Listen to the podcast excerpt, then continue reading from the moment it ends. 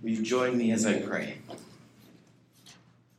Father, in your Son's name, I pray for your words this morning, that they would represent your love and your reputation, that my heart would be submitted to your Spirit and not cling to my own will, but follow yours, that I might speak in a way that introduces you or leads to you.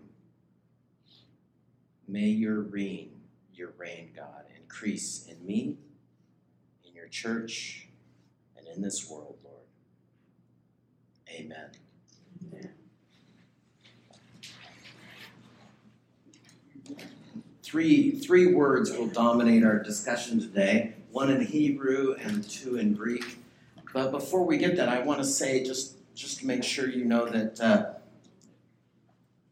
we enter his courts with thanksgiving in our hearts and his, and enter his courts with praise on our lips. And I don't want you to hear that there's anything wrong with singing or praising God. Matter of fact, they're necessary.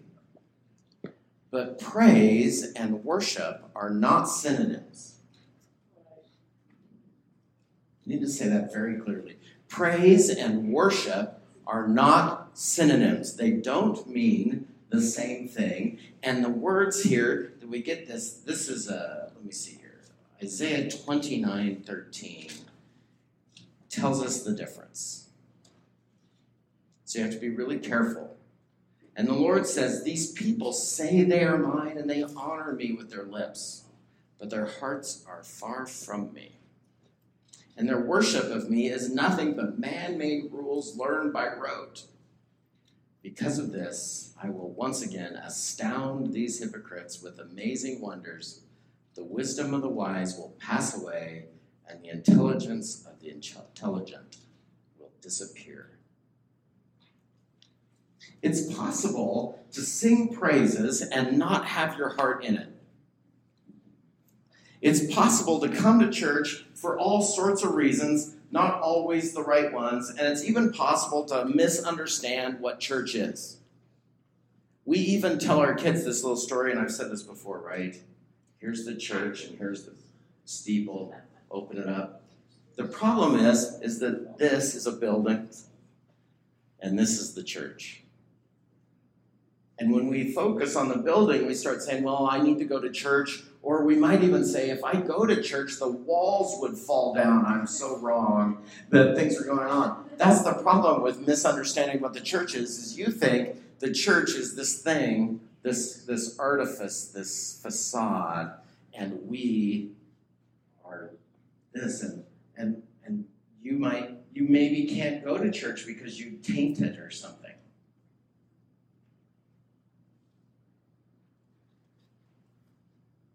I thank so. I thank Margo so much for reading that scripture this morning. Right, that that the truth of the matter is, is that when we think that some sin is worse than other sin, we start to think we don't have very much.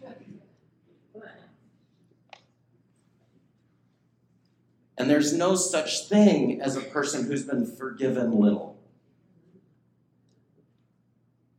I don't know how else to say this. So I want to say specifically that three words form worship in our understanding of the of the Bible, and praise is not one of them. Praise is part of that. Um, the Hebrew words for it are zamar, which is music, or yadah, which are hands raised, yadah, yadah, and todah, thanksgiving. Those are not the words we're going to focus on today. Those are important throughout the Bible, that you would do this, that, that you would come into his courts with thanksgiving and praise, that you would, that you would raise your hearts to him. But worship is different. Worship is more, and it is both intellectual, body, and spirit. To do that, I'm going to start reading from Isaiah six. This is on page ten fifty-eight. It's a very famous passage. It says this: in the year that King Uzziah died. Now I need to tell you that King Uzziah had been king for fifty years, and so for most of the people alive, Uzziah was permanent. Do you, do you understand what it, we, we, it's sort of outside of our understanding that, um, uh, could you imagine that we had the same president for fifty years? Right? No, we don't understand that. But Uzziah had been king for fifty years. In the year that King Uzziah died, I saw the Lord. I, he was sitting on a lofty throne, and the train of his robe filled the temple. Attending him were mighty seraphim, each having six wings, and two wings they covered their faces, and two they covered their feet, and two they flew, and they were calling out to each other, "Holy, holy, holy is the Lord, heaven's armies. The whole earth is filled with his glory." Now, I've spent time talking to you and telling you before that Hebrew doesn't have in, in superlatives. They don't have, they don't have better and best. They repeat. And so if you were being nice, and you were especially nice, they would say you were nice, nice. And by the way, if you understand that, then reading the Psalms makes more sense because it has an idea and then it repeats the idea as a way of magnifying the idea. So when God says, or when the seraphim say, "Holy, holy, holy," it's a category beyond anything that we know. He is so holy that we would use the word holiest and not, and not do this. But they're saying, "Holy, holy, holy." The earth is filled with his glory. And, and the word we're going to focus on here is this first word, kabod. Kabod, that's the Hebrew word for glory. Now, you might be familiar for the Greek word for glory, doxa, or doxology. If you, do you remember the doxology? That's something that we would, would sing. Doxa is the Greek word for glory, and doxology is a study of glory. That's what that word means, a study of glory. But the Greek idea, and mostly our idea of glory, is sort of the shining aura that just makes everything seem better. Yes? If I say that, the shining aura of that. But that is not kabod.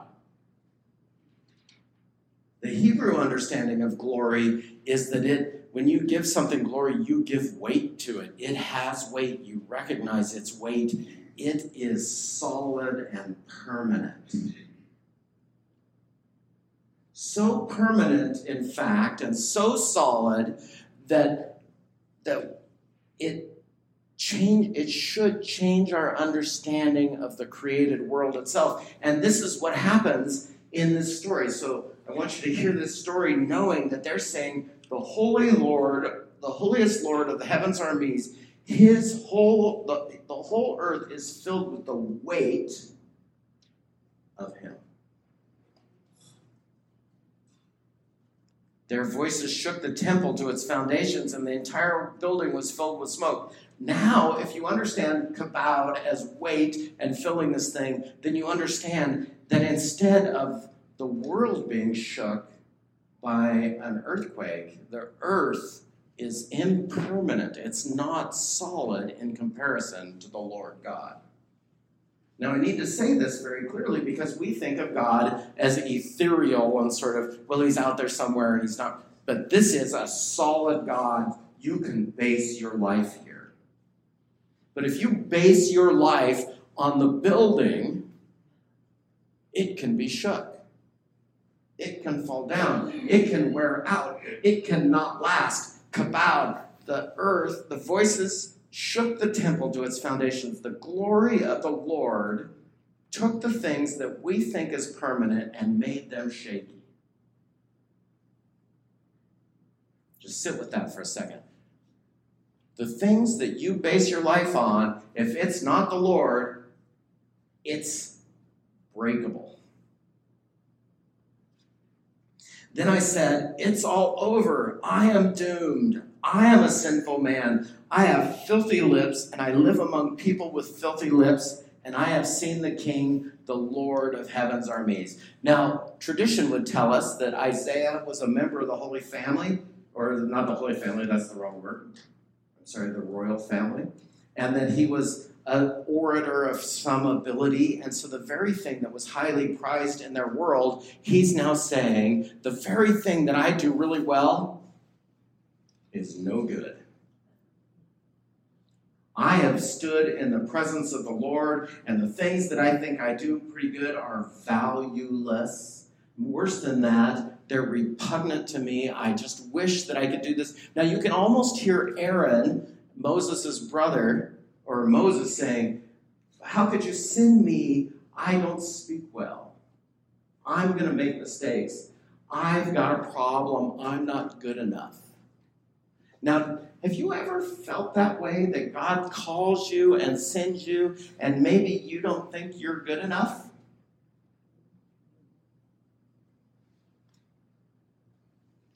Then one of the seraphim flew to me with a burning coal he had taken from the altar with a pair of tongs.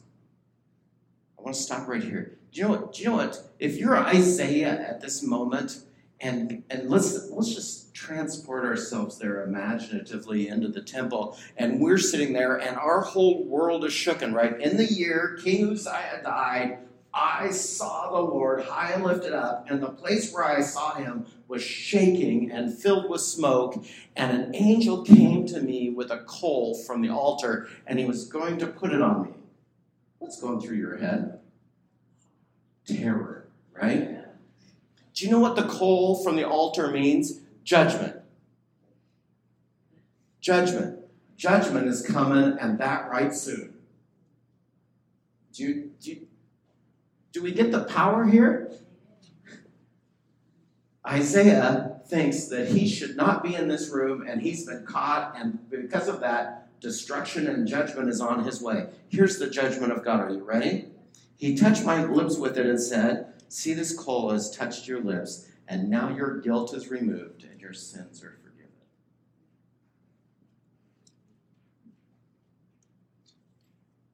The things we think about God and the way we take his judgment is so wrong-headed. We have so much new learning to do. New learning. I just see I see people winking and pointing at each other. Did somebody say, is there a conversation I was not part of? About that in Sunday school. In Sunday school. Yeah. The Lord is on his project, and we are just passersby. And then I heard the Lord asking, whom should I send as a messenger to this people? Who will go for us? I said, here I am, send me. And the Lord said, yes, go and say to these people, listen carefully, but do not understand. Watch closely, but learn nothing. Harden the hearts of these people, plug their ears and shut their eyes. That way they will not see with their eyes nor hear with their ears. Do you hear the, the, the mission of Jesus? Unstopping ears and giving eyesight back. Nor understanding with their hearts, and t- they would see me and turn for healing. Then I said, Lord, how long will this go on? And he replied, until their towns are empty and their houses are deserted. I'm going to stop right there. Kabod. The reputation, the weight of permanence, the glory of the Lord. It's so heavy and so permanent that this thought ought to shake every single thing you think about life.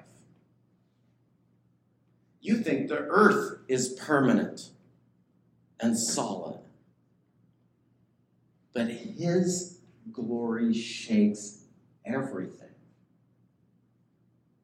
And so we need to think about that. When we worship on him, there's two Greek words that then are involved here. There's proskunei and liturgia. Now, you've heard liturgia. You've heard kind of an English version of that, liturgical or liturgy, liturgy or something like that. We're going to talk about that next. But proskunei, we get that. We get the word um prostate, that, that when you lay prostrate in front of the Lord, we get that. You get the woman wiping Jesus' feet with her tears and her hair, with no, with no concern for her reputation, only that she's in the presence of the Lord God Almighty, and his glory is so valuable that every single thing she thought about herself is over. And she kneels before, behind him and washes his feet and pours perfume over it and kisses his feet, because she has been forgiven and allowed into his presence. And because of that, she cannot help but abandon all her reputation. Simon, the one who owned the house, didn't do that. He didn't understand the reputation. But even Isaiah does this, okay? So you could say, well, when does Isaiah go prostrate before the Lord? He does this right here. He says, it's all over for me. I'm doomed. Literally, the thought here isn't, it's over for me. It is, I am done, done. I am coming apart. I don't deserve to be a human in this position. I should not be here. It's bad for me to be here. I don't belong. It's too holy for me. Proscuniae. The thought about this is that, that it takes us to a spot where we acknowledge him and we worship him. We give ourselves up in this way to the one who has paid a price for us that we could not pay, and he took care of it for us when we could not, and we have no hope. Proscuniae. But then liturgiae comes in, and you and we have a misunderstanding. This is essentially the way we misunderstand glory. We think glory is this airy sort of luminous sort of aura thing that could be sort of dismissed, but but the Hebrew idea of glory is, is that it means everything else can be dismissed. Liturgical, we think, well, we don't really go to a liturgical church, and in that way, liturgy means an order of service. So if you go to a church and they do a welcome prayer and they have five songs and then a message and they pray, that's an order of worship. It's not a very detailed one, but it is one. But that is not what this means. This is liturgy, in the original term, means service rendered to the one who sent you.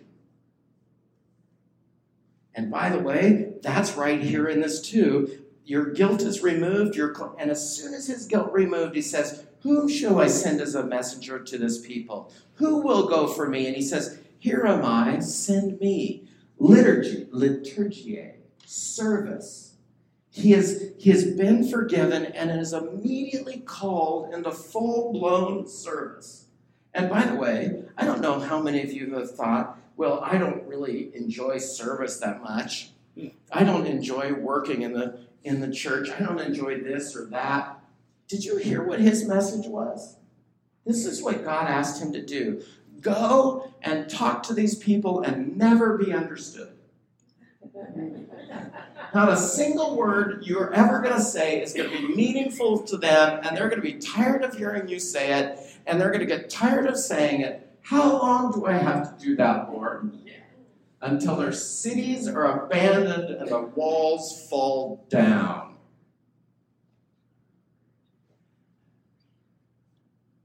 And you thought the little thing God asked you to do was hard. That, that's, if, if I just, I see Sue smiling over here, that's not like playing the piano at all, is it? No. What, what about the things you do?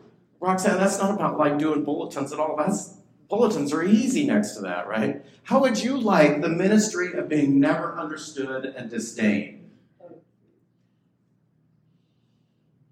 Yeah. It doesn't sound like a like a cakewalk to him, but he is solid.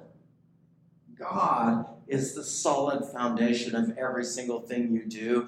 And all the other things, the way you get to be famous and have people like you and all of that, have you figured out yet that people are fickle around you? And that when sometimes they like you and then you do the wrong thing and then it's over and then they don't they ghost you online. And, and, and no, if you're going to understand and worship the Lord and come to him, then you understand that every single thing in your life is from him that matters. And the prayer in your heart becomes, I want every single thing from the Lord God Almighty that he has for me, and I don't want what he doesn't have for me, because that would be wrong. And I've said this before, I really think that it would be fabulous to have a several other things that are not a part of my life anymore that used to be part of my life, but he doesn't have them for me, and it is okay. I purpose in my heart to settle and be happy, not settle like, oh, that was the wrong word, right? Not to settle for what he gives me, but to, but to pitch my tent in his provision for me and say, this is the place I'll dwell. I will live here as long as he has this for me. And if later he doesn't have this for me and he has something else for me, I will accept that, and I will worship, and I will pour myself out for the Lord who took care of something for me that I couldn't deal with. And now how big and complete was one, the one thing he did for you? Look, he willingly came to earth as a servant and went to the cross. And, and the night before he was going to the cross, he said, He said essentially this, my heart is troubled. Should I say to myself, Lord, turn this away from me? No, it was for this I was born, and this I will do. And I will go, and, and he and he he dealt with all the sins, not the little ones. That, that you think those are the easy ones to forgive. Oh, of course he forgave those. But I have this one thing I did that I just keep in my heart, and it hurts me and it keeps me from coming to God. And because there's no way he could have meant that when he forgave me. But he did. He meant all of it. And that one that's keeping you away, that's keeping you from worshiping him and abandoning yourself into his service and his life, he dealt with that one. He essentially said, this is over. There's no need to carry that. My yoke is easy and my burden is light. You're carrying the brick around. I put some bricks in my truck once. I put a pallet of bricks in my truck. Yeah, yeah. I found out later that that pallet of bricks weighed three thousand five hundred pounds, and my three-quarter ton had trouble slowing down and turning. You can weigh yourself down with burdens that are not yours to carry, but the Lord has handled it. He has the correct suspension and brakes to hold it in place and to stop it. And he stopped. So what do we do with this? We are called to bear witness to what's been done for us. That's the totality of what we've been called to do in, in the witnessing of the world. And every person who comes to Christ has this calling, which is to say, he's done stuff for me. Would you like to meet him? And you think witnessing is hard, but all it really is is telling your story and letting people know that they too can come to him. It's not like going, ooh, they're especially bad today. I don't, I don't think that person should come to him. No, there's no such thing as an especially bad human. There's only humans, and they all need him. All of them, including the ones who've come. So what do we do? We worship. We We set ourselves in front of him and say, even if you undo me, I'm yours, if that's the future for me. If the future for me is to go and do something like maybe, I don't know, wash dishes for somebody or or carry a plate away, then it's okay. That is service rendered to the Lord, liturgiae, part of your worship. And it is good to worship and follow the Lord in that way. How long? How long should we do this stuff? Until the cities are emptied and the walls fall down. How long? You didn't get a six-month term of service and then, then the next thirty-eight and a half years are in the pews sitting here singing songs. No, the whole thing is uh, you get called to be in service and to worship the Lord from the moment you meet him and accept him to the end. How long, O Lord? Until the cities are deserted and the houses are empty.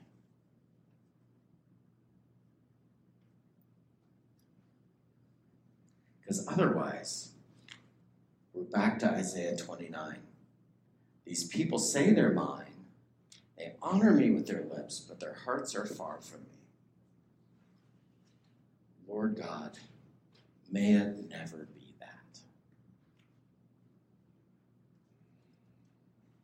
Lord Jesus, today, as we come into your presence, help us understand the weight of, of your glory is far beyond anything that we would carry, and it shakes us to our core. But when we're shooken, help us turn to you and set our lives there, to the one permanent thing that we can know, and that's you. In your precious name, Lord, amen.